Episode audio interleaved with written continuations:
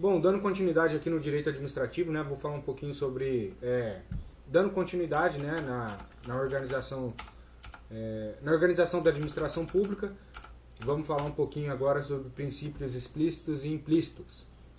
Vou botar o bonequinho aqui para ler, né? E vou falar também sobre princípios constitucionais expressos. Então, vamos botar o bonequinho aqui para ler, né? Vamos prestar atenção na leitura. Princípios explícitos e implícitos. Regime jurídico administrativo. Supremacia do interesse público sobre o privado, relativo, não são absolutos.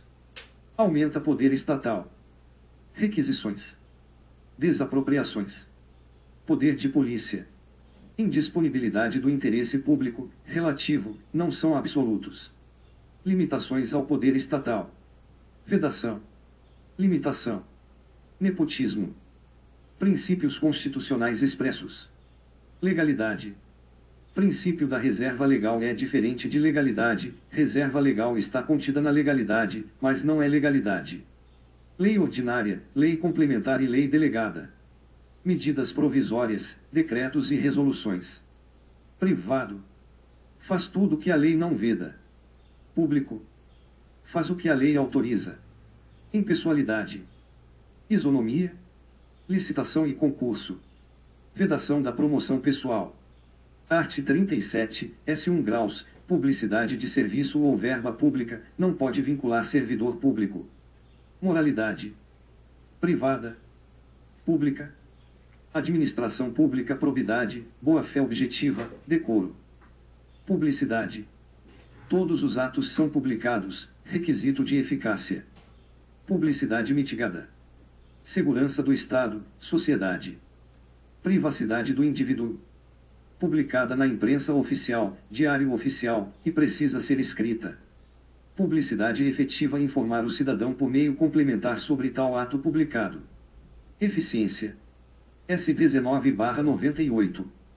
Resultado com custo-benefício. Princípios. Explícito na CF-88. LIMP. Participação popular. Celeridade processual, deve ser rápido. Devido processo legal. Ampla defesa, ter acesso à informação. Contraditório, defesa feita diante juiz. Implícitos. Finalidade. Mediata. Interesse público. Imediata. Definido em lei. Razoabilidade. Moderação e racionalidade, equilíbrio e bom senso. Proporcionalidade. Medida justa, proibição do exagero. Segurança jurídica. Estabilidade social, proíbe o retrocesso. Autotutela. Méritos administrativos. Tranquilinho, né? Parte. É, essa parte de, de princípios explícitos e implícitos, né? E vou terminar por aqui, que agora a gente vai falar um pouquinho sobre os atos administrativos, né? Mas isso é um outro assunto. Então, vou terminando por aqui. Então, é isso aí. Esse foi curtinho. Princípios explícitos e implícitos da organização do, da, da organização da administração pública. Tranquilinho, só prestar atenção que vai dar tudo certo.